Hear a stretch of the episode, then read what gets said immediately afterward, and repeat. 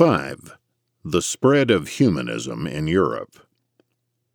The newly fashionable Italian humanism, marked by its philological and literary devotion to the classical texts, its absolutist political thought, and its contempt for the systematic thinking and natural law doctrines of the scholastics, spread like wildfire to the north, to France, England, Germany, and the Netherlands during the 15th century this conquest of Northern scholarship and Northern universities by the 16th century was nearly as influential as the upsurge of the Protestant Reformation in putting an end to scholastic thought and in paving the way for the dominance of the absolute state.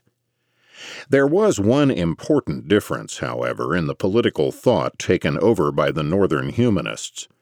In countries such as France, Germany, and England, where the king was acquiring ever more centralized and dominant power, all discussion of the virtues of oligarchic republicanism seemed like bizarre and irrelevant blather. For the Northern humanists, in contrast, were solidly committed to the prince although, of course, to the virtuous pre Machiavellian prince, and to themselves as sage counselors to power. The first Italian humanist to teach in France, and to cause a sensation in so doing, was the Neapolitan Gregorio da Tiferna, circa 1415 to 1466, who arrived at the University of Paris in 1458 to become its first professor of Greek. Other Italian humanists soon came to storm successfully that venerable redoubt of medieval and early Renaissance scholasticism. Filippo Beroaldo, circa 1440 to 1504, came in 1476 to lecture on poetry, philosophy, and humanist studies. Particularly influential at the University of Paris was Fausto Andrelini, circa 1460 to 1518, who taught at the University of Paris for 30 years, beginning in 1489, winning great fame for his classical scholarship on the Latin poets and essayists.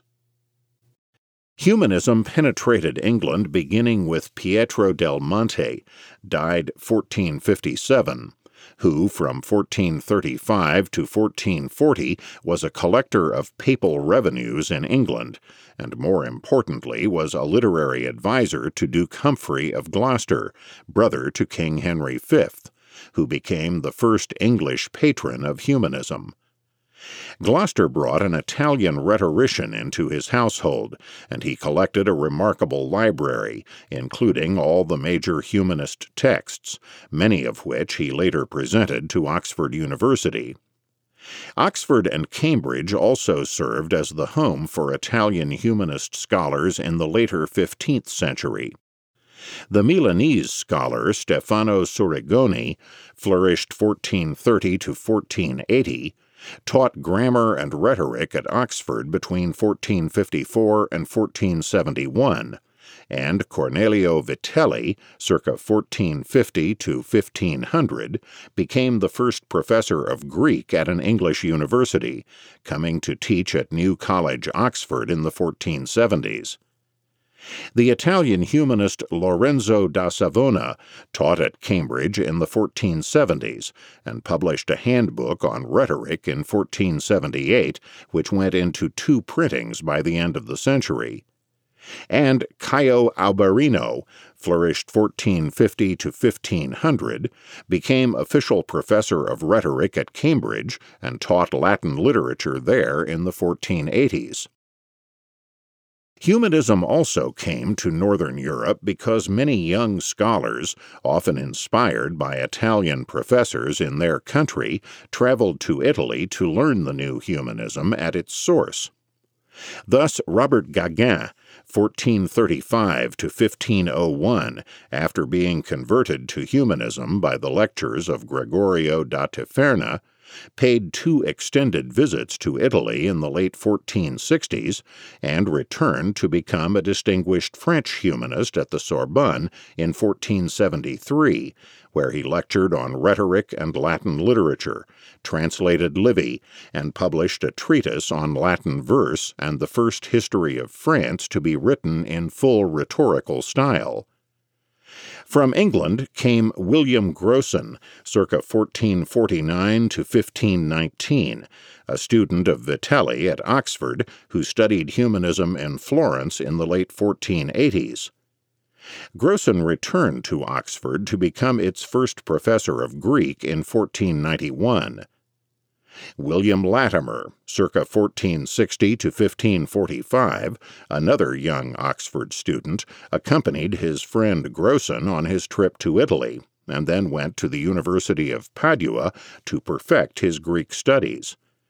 Soon after Grocyn's initial Oxford post, Latimer was appointed teacher at Magdalen College, Oxford, inaugurating Magdalen as a center of humanist studies.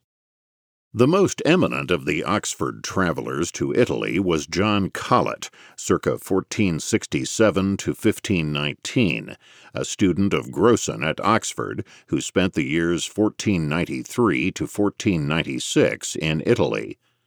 On his return from Italy, Colet, too, was appointed a professor at Oxford, and he delivered before the entire university a famous series of lectures on the epistles of St. Paul from 1498 to 1499. 6. Botero and the Spread of Machiavellianism. The Northern humanists, along with the Italians, were staunch believers in the necessity for the prince to practice the Christian virtues of honesty and justice. At about the same time that Machiavelli was writing his defense of the new pragmatic morality in The Prince, the greatest humanist of the age was penning a famous advice book to princes, sternly reiterating the Christian virtues. Desiderius Erasmus, circa 1466 to 1536, a Dutch Augustinian canon persuaded to study theology by John Colet, dedicated his account of the education of a Christian prince to the future Emperor Charles V in 1516 while Old Nick was proclaiming that no consideration must stand in the way of maintaining the ruler in state power, Erasmus warned the prince that he must never do anything, regardless of his motives, which may harm the cause of justice. Machiavelli's Prince was not printed until 1532, and after that, as we have noted, a storm of attack on Machiavel proceeded throughout Europe.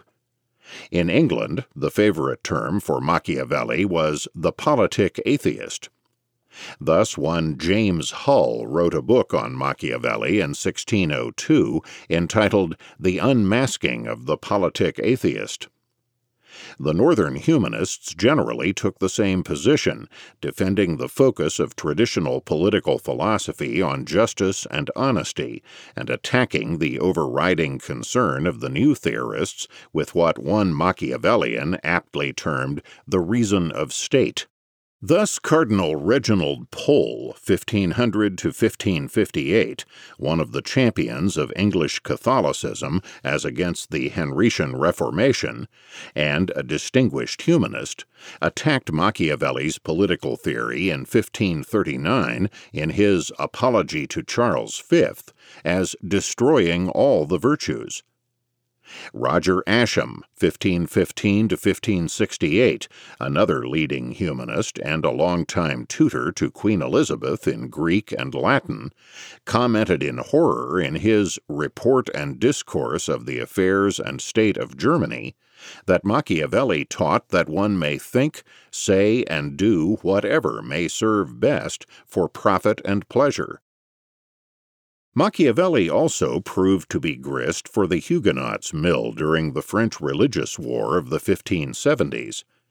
The Huguenots attributed the St. Bartholomew's Day massacre of 1572 to the wicked designs of the Queen Mother, Catherine de' Medici, daughter of the self-same Lorenzo the Magnificent, to whom Machiavelli had dedicated the prince. The Huguenots attributed the massacre to the philosophical outlook of Machiavelli.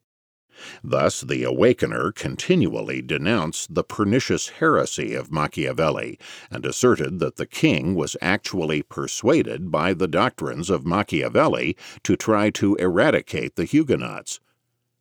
Another tract, The Alarm Bell, 1577, maintained that Catherine had deliberately trained her son in the doctrines of the atheist Machiavelli, thereby instructing the young king in the precepts most suitable for a tyrant. To other Huguenots, Machiavelli was a preceptor in the science of cheating, a science imported by Italians, such as Catherine, into France.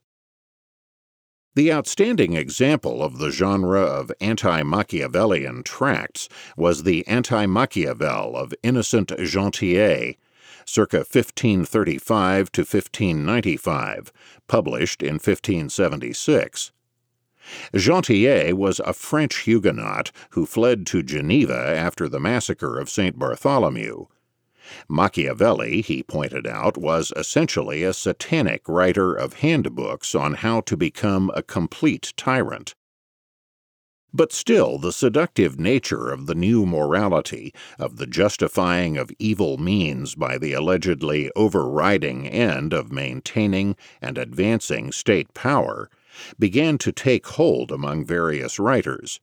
In Italy, a group of Machiavellians appeared during the 16th century, headed by Giovanni Botero, 1540 to 1617, and his treatise of 1589, The Reason of State. Botero was a leading humanist from Piedmont who joined the Jesuit order. It is indicative of the decay of scholasticism in Italy in this period that this proponent of reason of state, and hence opponent of natural law ethics in political life, should have been a member of the great Jesuit order. Since Machiavelli was scarcely popular in Europe, especially in Catholic circles, Botero took care to attack Machiavelli explicitly and pro forma but that was merely a ritualistic cover for Botero's adoption of the essence of Machiavellian thought. While beginning by paying lip service to the importance of the prince's cleaving to justice, Botero quickly goes on to justify political prudence as crucial to all government then defines the essence of prudence that, in the decisions made by princes, interest will always override every other argument. All other considerations, such as friendship, treaties, or other commitments, must go by the board. The overall view of Botero is that a prince must be guided primarily by reason of state, and that actions so guided cannot be considered in the light of ordinary reason. The morality and justification for actions of the prince is diametrically opposed to the principles that must guide the ordinary citizen. Botero's work touched off a raft of similar works in Italy over the next forty years, all of which had the same title The Reason of State. In addition to being a leading theorist of political pragmatism and reason of state, Giovanni Botero has the notable but dubious distinction of being the first Malthusian, the first bitter complainer about the alleged evils of population growth. In his On the Cause of the Greatness of Cities, 1588, translated into English in 1606, Botero laid out almost the entire thesis of Malthus' famous essay on population two centuries later. The analysis was, therefore, highly mechanistic. Human population tends to increase without limit, or rather, the only limit is the maximum possible degree of human fertility. The means of subsistence, on the contrary, can only be increased slowly Therefore, the growth of population always, to use Malthus' famous words, tends to press on the means of subsistence, with the result being ever present poverty and starvation. Population growth, then, can only be checked in two ways. One is the dying of large numbers of people through starvation, plague, or wars over scarce resources, Malthus' positive check. Second is the only element of free will or active human response permitted by Botero's theory that starvation and poverty may induce some people to abstain from marriage and procreation. Malthus' preventive or negative check.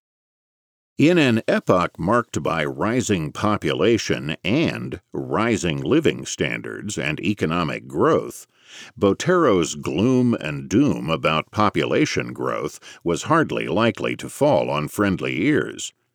Indeed, as we shall see further below, those 17th and 18th century theorists who foresaw unlimited population growth favored the idea as a spur to prosperity and economic growth. In any case, whether one draws pessimistic, neutral, or optimistic conclusions from the thesis of unlimited population growth, its basic flaw is assuming that people will not react if they see their living standards declining from bearing large families. Botero and Malthus after him indeed gave the case away by even mentioning preventive checks. For if people will lower the number of children when faced with absolute destitution, why may they not lower it long before that? And if so, no such mechanistic tendency can be postulated. Historically, indeed, the facts totally contradict the gloomy Malthusian forecasts. Population only tends to rise in response to greater economic growth and prosperity, and the consequent rise in living standards, so that population and standards of living tend to move together rather than in diametric opposition. This rise in population generally comes in response to falling death rates caused by the better nutrition, sanitation, and medical care attendant on higher living standards. The dramatic declines in death rates lead to accelerated population growth, roughly measured by birth rate minus death rate. After a few generations, the birth rate usually falls as people act to preserve their higher living standards so that population growth then levels off. The main defect of the Botero Malthus doctrine of population is that it assumes that two entities, population and the means of subsistence, or production or living standards, operate under laws that are totally independent of each other. And yet, as we have seen, population growth may be highly responsive to changes in production. Similarly, the reverse can be true Increases in population may well encourage the growth of investment and production by providing a greater market for more products, as well as more labor to work on these processes. Schumpeter puts the overall point well in his critique of Malthus. There is, of course, no point whatever in trying to formulate independent laws for the behavior of two interdependent quantities. In England, a leading humanist and colleague of Cardinal Pole in defending the Catholic Church as against the Anglican reform was Stephen Gardiner, circa 1483 to 1555, Bishop of Winchester. Gardiner, in contrast to Pole, was the first Northern humanist to take a pro Machiavellian line. Written appropriately enough when he was Lord Chancellor under the despotic Queen Mary Tudor in the early 1550s, Gardiner's discourse on the coming of the English and Normans to Britain was dedicated to King Philip II of Spain.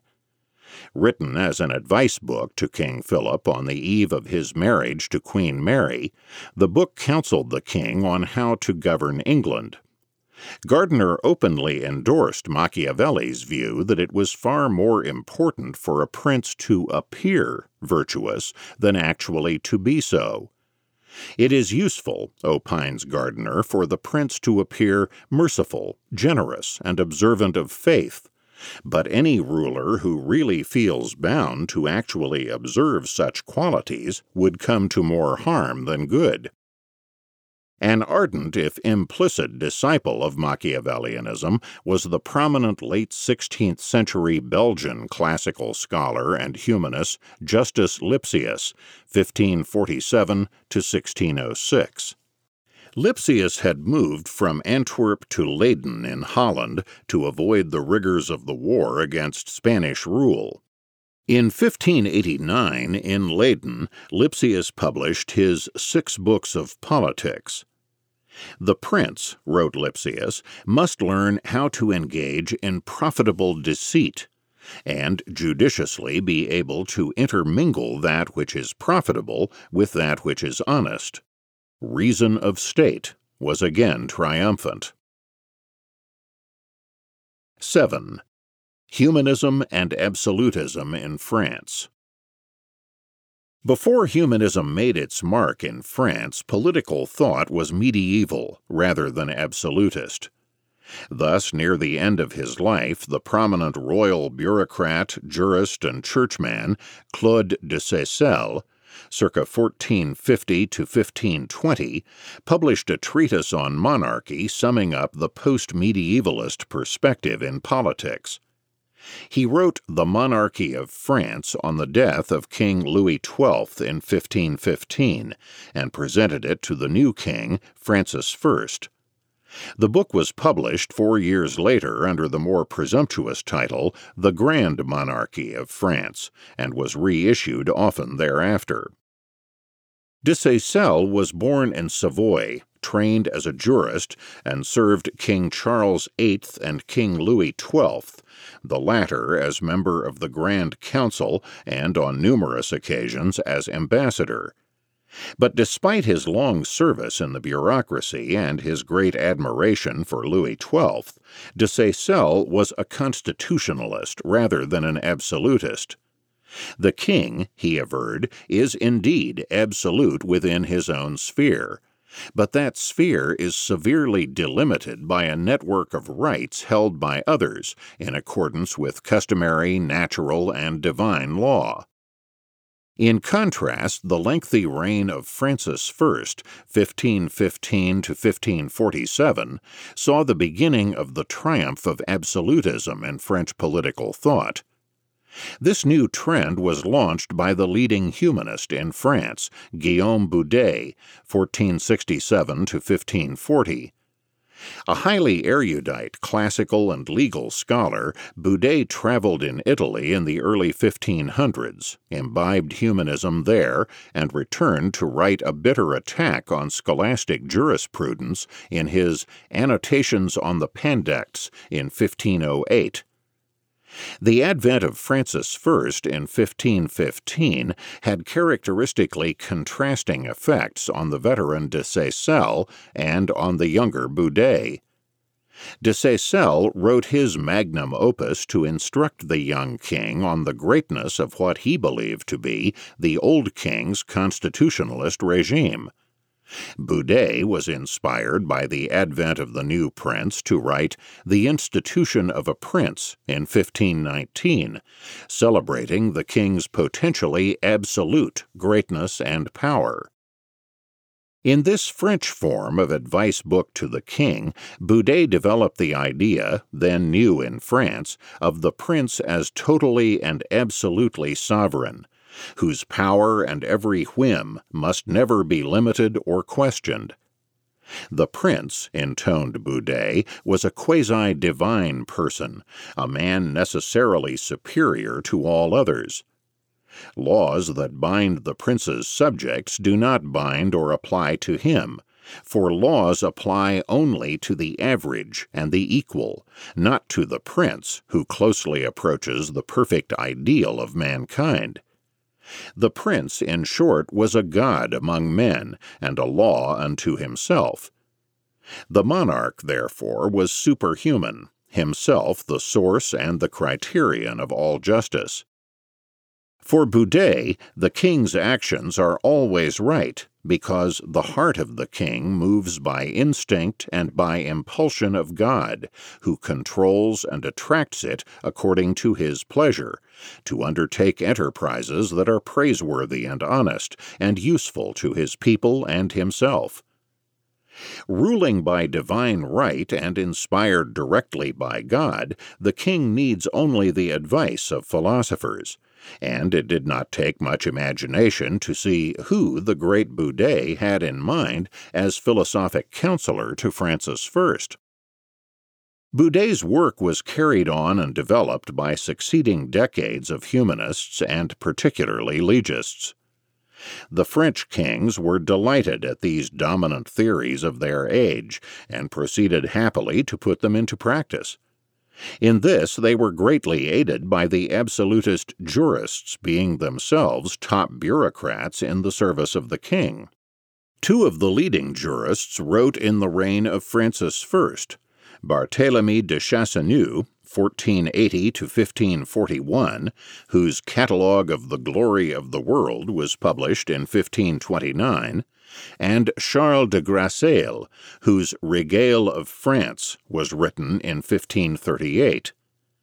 Grassaille declared that the King of France was God in the flesh, that all his actions were inspired and brought about by God operating through the person of the king. The king was therefore God's vicar on earth and a living law. In a sense, then, Charles de Grassaille said it all. The King is God on earth. The 16th century French legalists also systematically tore down the legal rights of all corporations or organizations, which in the Middle Ages had stood between the individual and the state. There were no longer any intermediary or feudal authorities. The king is absolute over these intermediaries and makes or breaks them at will. Thus, as one historian sums up Chasseneuz's view, all jurisdiction, said Chasseneuz, pertains to the supreme authority of the prince. No man may have jurisdiction except through the ruler's concession and permission. The authority to create magistrates thus belongs to the prince alone. All offices and dignities flow and are derived from him as from a fountain. The most important contribution to the tearing down of the intermediary structures hampering the monarch's absolute rule over his subjects was that of the greatest jurist of his age, Charles Dumoulin. We have already seen Dumoulin's Molinaeus critique of the prohibition of usury in his Treatise on Contracts and Usury, 1546. Far more important was his magnum opus, Commentaries on the Customs of Paris, 1539, a compilation and commentary on customary law in France. This book dealt a lethal blow to the medieval rights and privileges of intermediary orders and placed virtually all authority into the hands of the monarch and his state. 8. The Skeptic as Absolutist, Michel de Montaigne. It is a favorite conceit of modern 20th century liberals that skepticism, the attitude that nothing can really be known as the truth, is the best groundwork for individual liberty. The fanatic, convinced of the certainty of his views, will trample on the rights of others. The skeptic, convinced of nothing, will not. But the truth is precisely the opposite. The skeptic has no ground on which to stand to defend his or others' liberty against assault. Since there will always be men willing to aggress against others for the sake of power or pelf, the triumph of skepticism means that the victims of aggression will be rendered defenseless against assault. Furthermore, the skeptic, being unable to find any principle for rights or for any social organization, will probably cave in, albeit with a resigned sigh, to any existing regime of tyranny. Faute de mieux, he has little else to say or do. An excellent case in point is one of the great skeptics of the modern world, the widely read and celebrated 16th century French essayist Michel de Montaigne, 1533 to 1592. Montaigne was born to a noble family in the Perigord region of southwestern France, near the city of Bordeaux. He became a judge in the Bordeaux Parliament in 1557 at the age of 24, as his father had been before him. He also joined at the Parliament an uncle, his father's brother, a first cousin of his mother, and a brother in law remaining in the Parliament for thirteen years and then denied promotion to the upper chamber of that body, Montaigne retired to his rural chateau in 1570 to write his famous essays. There he remained, except for a four year stint as mayor of Bordeaux in the early 1580s. A leading humanist, Montaigne virtually created the essay form in France. He started writing these brief essays in the early 1570s and published the first two volumes in 1580. The third book of essays was published in 1588, and all three volumes were posthumously published seven years later. Though a practicing Catholic, Montaigne was a thoroughgoing skeptic. Man can know nothing, his reason being insufficient to arrive either at a natural law ethics or a firm theology.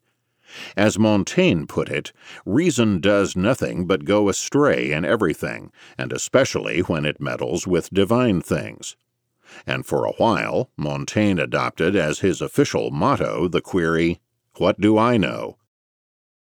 If Montaigne knew nothing, he could scarcely know enough to advocate setting one's face against the burgeoning absolutist tyranny of his day. On the contrary, stoic resignation, a submission to the prevailing winds, became the required way of confronting the public world. Skinner sums up Montaigne's political counsel as holding that everyone has a duty to submit himself to the existing order of things, never resisting the prevailing government, and, where necessary, enduring it with fortitude. In particular, Montaigne, though skeptical about religion itself, cynically stressed the social importance of everyone outwardly observing the same religious forms. Above all, France must submit completely to the authority of our Catholic ecclesiastical government. Submission to constituted authority was indeed the key to Montaigne's political thought. Everyone must remain obedient to the king at all times, no matter how he discharges his obligation to rule. Unable to use reason as a guide, Montaigne had to fall back on the status quo, on custom, and on tradition. He warned gravely and repeatedly that everyone must wholly follow the accepted fashion and forms, for it is the rule of rules and the universal law of laws that each man should observe those of the place he is in. Montaigne hailed Plato for wanting to prohibit any citizen from looking even into the reason of the civil laws, for those laws must be respected as divine ordinances. Although we may wish for different rulers, we must nevertheless obey those that are here. The finest achievement of the Christian religion, according to Montaigne, was its insistence on obedience to the magistrates and maintenance of the government. Considering Montaigne's fundamental outlook, it is no wonder that he warmly embraced the Machiavellian concept of reason of state. May we say that he held the reason of man to be worthless, but the reason of state to be overriding? Characteristically, while Montaigne writes that he personally likes to keep out of politics and diplomacy because he prefers to avoid lying and deceit, He also asserts the necessity of lawful vice in the operations of government. Deceit in a ruler may be necessary, and furthermore, such vices are positively needed for sewing our society together, as are poisons for the preservation of our health. Montaigne then goes on to integrate his defense of deceit in a prince with his seemingly paradoxical defense of reason of state, while having no use for human reason at all. For in following reason of state, the prince has simply abandoned his own reason for a more universal and powerful reason. And this mystical super reason has shown him that an ordinarily evil action needed to be done. Michel de Montaigne made a notable and highly influential contribution to mercantilism, the strictly economic aspect of state absolutism, as well. Although he claimed that he knew nothing, on one thing he certainly asserted truth his much vaunted skepticism suddenly vanishing, in what Ludwig von Mises was later to call the Montaigne fallacy, he insisted, as in the title of his famous essay number 22, that the plight of one man is the benefit of another. There is the essence of mercantilist theory, insofar as mercantilism has a theory at all. In contrast to the fundamental truth well known to the scholastics that both parties benefit from an exchange, Montaigne opined that in a trade one man can only benefit at the expense of another.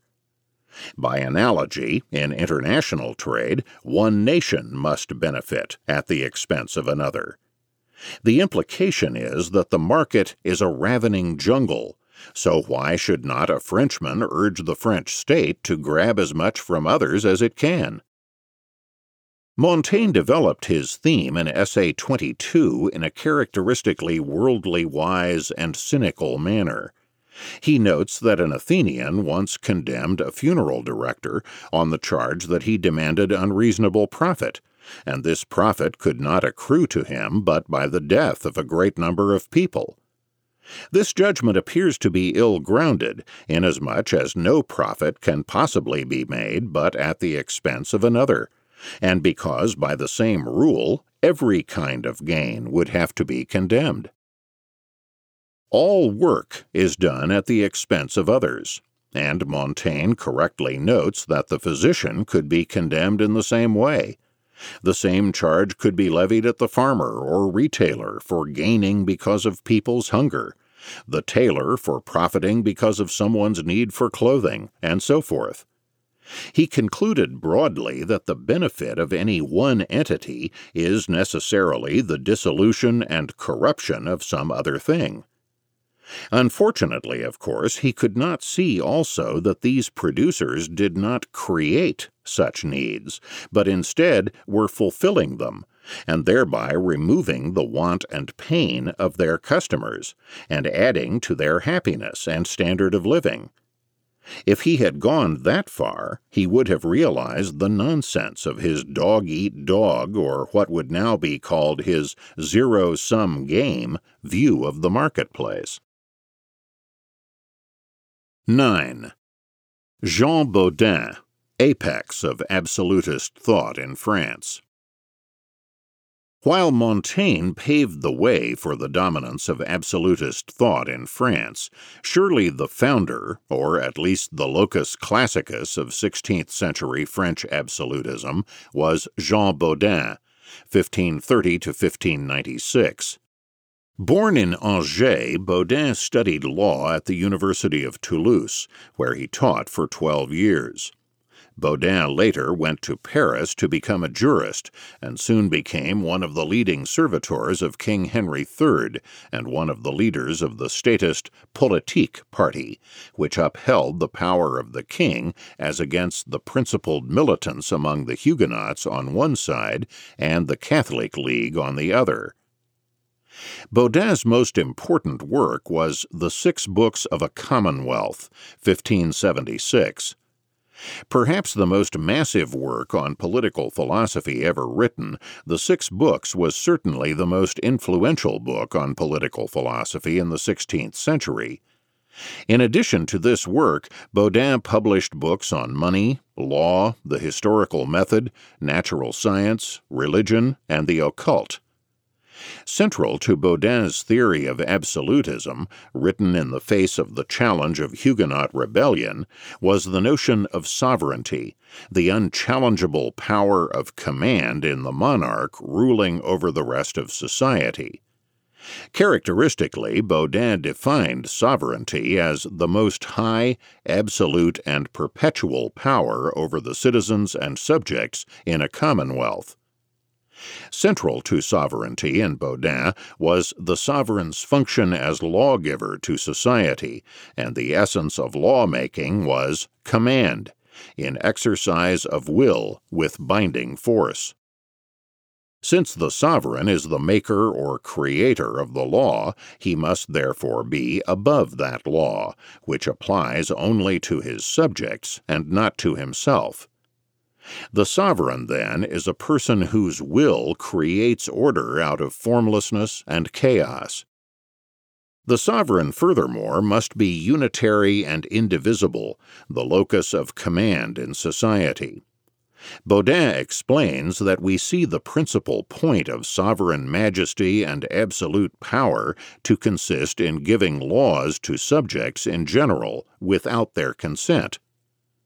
The sovereign must be above the law that he creates, as well as any customary law or institutions. Bodin urged the sovereign prince to follow God's law in framing his edicts, but the important point was that no human action or institution could be employed to see that the prince follows the divine path, or to call him to account. Bodin, however, called upon the prince to rely for advice or counsel on a small number of wise advisers, men who, allegedly lacking motives of self interest, would be able to aid the king in legislating for the public good of the entire nation. In short, a small elite of wise men would share in the sovereign power behind the scenes, while publicly the sovereign would hand down decrees as if solely the product of his own will. As Keohane writes, in Bodin's system, the monarch's dependence on his counselors is hidden by the impressive and satisfying fiction that the law is handed down by one benevolent absolute, superhuman will. It is hardly far fetched to conclude that Bodin, court politician and jurist, saw himself as one of the sages running government from behind the scenes. Plato's ideal of combined philosopher king had now been transformed into the more realistic and, for Bodin, more self serving goal of philosopher guiding the king. And all this cloaked in the illusory assumption that such a court philosopher has no self interest in money or power in his own right. Bodin also envisaged a broad role for various groups to participate in the government of the Commonwealth, as well as a wide scope for bureaucrats and administrators. The crucial point is that all be subordinated to the power of the king. It is often true that political analysts are at their most acute in revealing the flaws in systems with which they disagree. Accordingly, one of Bodin's keenest insights was his examination of the popular democracies of the past. Bodin points out that if we rip up all the popular states that ever were and closely examine their real condition, then we shall find that the alleged rule of the people was always rule by a small oligarchy. Anticipating such perceptive late 19th century theorists of the power elite or ruling class as Robert Michel, Gaetano Mosca, and Vilfredo Pareto, Bodin pointed out that in reality, rule is always exercised by an oligarchy, for whom the people serves but for a mask. There is a curious lacuna, however, in the agenda of absolutist power proclaimed by Jean Bodin. That lacuna lies in an area always crucial to the practical exercise of state power taxation. We have seen that before the 14th century, French monarchs were expected to live off their own seigneurial rents and tolls, and that tax levies were only granted begrudgingly and in emergencies. And while a regular and oppressive system of taxation was in place in France by the early 16th century, even the royal and absolutist theorists hesitated to grant the monarch the unlimited right to tax. In the late 16th century, both the Huguenots and the Catholic Leaguers bitterly condemned the arbitrary power of the king to tax as a crime against society. As a result, Bodin and his fellow establishment politiques were reluctant to play into the hands of the king's enemies. Like the French writers before him, then, Bodin inconsistently upheld the rights of private property, as well as the invalidity of the king's taxing his subjects without their consent. It is not in the power of any prince in the world at his pleasure to raise taxes upon the people, no more than to take another man's goods upon him. Bodin's notion of consent, however, was scarcely a thoroughgoing or radical one. Instead, he was content with the existing formal agreement to taxation by the States General. Bodin's own actions as a deputy from the Vermandois at the States General meeting at Blois 1576 and 1577, emphatically stress the limited taxes aspect of his consistent attitude toward sovereignty. The king had proposed to substitute a graduated income tax on all commoners with no exemptions, what might now be called a flat tax with bumps, for the myriad of different taxes they then were forced to pay. Curiously enough, this scheme was almost precisely the one which Bodin himself had publicly advocated a short while before. But Bodin's opposition to the king's proposal displayed his shrewdly realistic attitude toward government.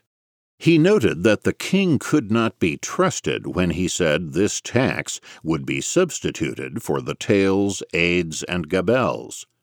Rather, it was much more likely that the king was plotting to make this an additional tax. Bodin also engaged in a perceptive interest analysis of the reason that the Parisian deputies had taken the lead in support of the new higher tax for he showed that the Parisians had not been paid any interest on their government bonds for a long while, and were hoping that the higher taxes would allow the king to resume his payments. Jean Bodin, anxious to prevent the king from launching an all out war against the Huguenots, led the estates in blocking not only the single tax plan, but also other emergency grants to the king. Bodin pointed out that temporary grants often became permanent. He also warned the king and his countrymen that one cannot find more frequent upsets, seditions, and ruins of commonwealths than because of excessive tax burdens and imposts. Among the absolutist writers following Bodin, the 17th century servitors of the absolute state, all hesitance or piety to the medieval legacy of strictly limited taxation was destined to disappear. State power, unlimited, was to be glorified. In the more narrowly economic sphere of the theory of money, Bodin, as we have seen above, has long been credited by historians with pioneering the quantity theory of money, more strictly, the direct influence of the supply of money on prices, in his Response to the Paradoxes of Monsieur de Malestroit, 1568. Malestroit had attributed the unusual and chronic price increases in France to debasement, but Bodin pinpointed the cause as the increased supply of specie from the New World. We have seen, however, that the quantity theory had been known since the time of the 14th century scholastic Jean Buridan and of Nicholas Copernicus in the early 16th century. The increased specie from the New World was spotted as the cause of price rises a dozen years earlier than Bodin by the eminent Spanish scholastic Martin de Azpilcueta Navarrus. As a highly learned scholar, Bodin would certainly have read Navarrus's treatise, especially since Navarrus had taught at the University of Toulouse a generation before Bodin came there to study. Bodin's claim of originality in this analysis should therefore be taken with many grains of salt. Jean Bodin was also one of the first theorists to point out the influence of social leaders on demand for goods, and therefore on their price. People, he points out, esteem and raise in price everything that the great lords like, though the things in themselves are not worth that valuation. Then a snob effect takes over, after the great lords see that their subjects have an abundance of things that they themselves like. The lords then begin to despise these products, and their prices then fall. Despite his numerous keen economic and political insights, however, Bodin was ultra orthodox in his view of usury ignoring the work of his near contemporary Dumoulin, as well as the Spanish scholastics. Interest taking was prohibited by God, according to Bodin, and that was that. 10. After Bodin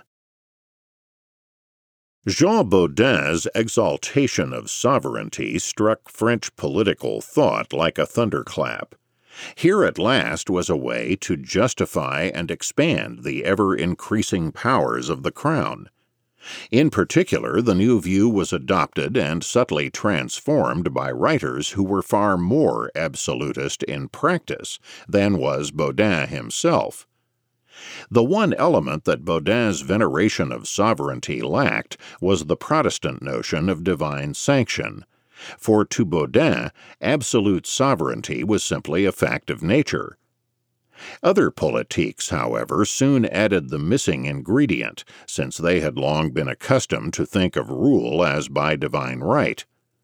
The idea of the king's rule being commanded by God was a familiar one in the 16th century. None, however, had extended kingly rule to the notion of absolute sovereignty created by Bodin. The most important immediate follower of Bodin was Pierre Gregoire in his De Republica, 1578. The king, for Gregoire, was God's appointed vicar in the temporal sphere, and his rule was under the constant influence of God's will. The king's command was therefore equivalent to God's, and was equally owed absolute obedience by his subjects. The prince is the image of God, in power and in authority, wrote Gregoire. Bodin and others had still retained the idea that true justice was a concept separate and apart from the king's edicts, so that the king's actions could well be unjust. No one, however, was allowed to obstruct or disobey such actions. But in the doctrine of the Gallicized Scot Adam Blackwood, the two concepts became almost totally conflated. Adversus Georgii Buchanani, 1581. The will of the prince, for Blackwood, becomes just virtually by definition. The king was necessarily just and virtually superhuman, a living law unto himself. Indeed, Blackwood carried the glorification of divinely constituted monarchy to its apogee, asserting that the very person of the king, and not simply the authority of his office, was divine, and that he was, in a literal sense, a god on earth. As its title indicates, Blackwood's work was written as an attack on his fellow Gallicized Scot, the radical Calvinist George Buchanan, Buchanan's libertarian and pro tyrannicide doctrine had rested, unsurprisingly, on the concept of natural law. And so Blackwood denounced natural law as a source of anarchistic liberty, prompting in its believers an aversion to law and to political authority. Against natural law, Blackwood upheld the jus gentium, the positive law of nations, as the explanation and justification of political authority. It is not surprising that the consensual limit on taxation, still active in Bodin's thought, should drop out immediately upon the fusion of absolute sovereignty and divine right. The leader of that fusion, Pierre Gregoire, introduced erasing the tax limit as well. Whereas even Bodin had conceded that natural law established a right to private property, with Gregoire, natural law only ratifies the unchecked power of the king. For Gregoire, the king had the unlimited prerogative to levy taxes, since the good of the state is higher than the property rights of the individual. Indeed, the king possessed by divine grant an absolute authority over all the persons and properties of his subjects. To avoid confusion, therefore, or any implication of consent to taxation, the States General should be abolished altogether. It was indeed Adam Blackwood who uniquely and radically reached the clarity of consistency on the ruler's right to tax. For if property rights are important and the king has the absolute right to tax or otherwise seize private property at will, then this must mean that all lands were originally held by the king and were granted by him to others. And the granting of fiefs by the king was but a partial transfer. All lands owed tribute to him and remained subject to his authority in short, in an odd version of the state of nature, only the king had original or continuing property rights. All other seeming property rights are simply allowances by the king, temporary possessions that are regulatable by the king and revocable by him at any time. Whereas Adam Blackwood had been a lone extremist in absolutism in the early 1580s, a host of royalist pamphleteers were soon adopting his views. From approximately 1585 to Henry IV's conversion to Catholicism eight years later, the royal power was beleaguered and subordinate to the strength of the militant Catholic League. The Royalist writers therefore felt obliged to push the divine sanction of the sovereign to the maximum in order to eliminate any power of the Pope in France, and to counsel absolute obedience to any legitimate sovereign, regardless of his religion. The king had absolute authority over the Catholic Church in France as well as all other institutions. Thus, Francois Le Jay, on the dignity of kings, 1589, asserted that kings were established for the honor and service of God, and that subjects should obey their rulers as they would a god on earth. Louis Servin, in his Vindiciae, 1590, trumpeted of Henry IV, then still a Huguenot, that God is our king, by him he lives and flourishes, and by his Spirit is he animated. Probably the most extreme version of this doctrine was expressed in a speech of Jacques de la Guesle, Procurator General of France, asking the Parliament to condemn a priest who had upheld the supreme temporal authority of the Pope. Sirs, the authority of the king is sacrosanct, ordained by God, the principal work of his providence, the masterpiece of his hands, the image of his sublime majesty, and proportionate to his immense grandeur, so as to bear comparison of the creature with the Creator. For just as God is by nature the first king and prince, so is the king by creation and imitation God of all on earth. The subjects, according to these Henrician absolutists, owed this quasi divine figure absolute obedience. These writers developed the Blackwoodian theme that the king's decrees were ipso facto and necessarily just. Jacques Hurault, in his On the Offices of State, 1588, developed this doctrine most clearly. Hurault explained that the prince was guided by the hand of God and therefore could do no wrong. The ruler was not simply a man, but justice itself, which he dispensed according to the will of God. The constitution of the state was subordinated in Hurault to two simple points the prince's necessarily just commands and the obedience of his subjects. The ruler commands and the subjects obey. Period. Furthermore, in reaction to the leaguer emphasis on the people, the Royalists counseled the king not to allow naturally restless subjects much liberty. Since the Politiques and Henry IV triumphed shortly thereafter, these ultra absolutist views of the embattled Henrician pamphleteers inspired and were followed fairly completely by the dominant theoreticians of the great age of absolutism, 17th century France.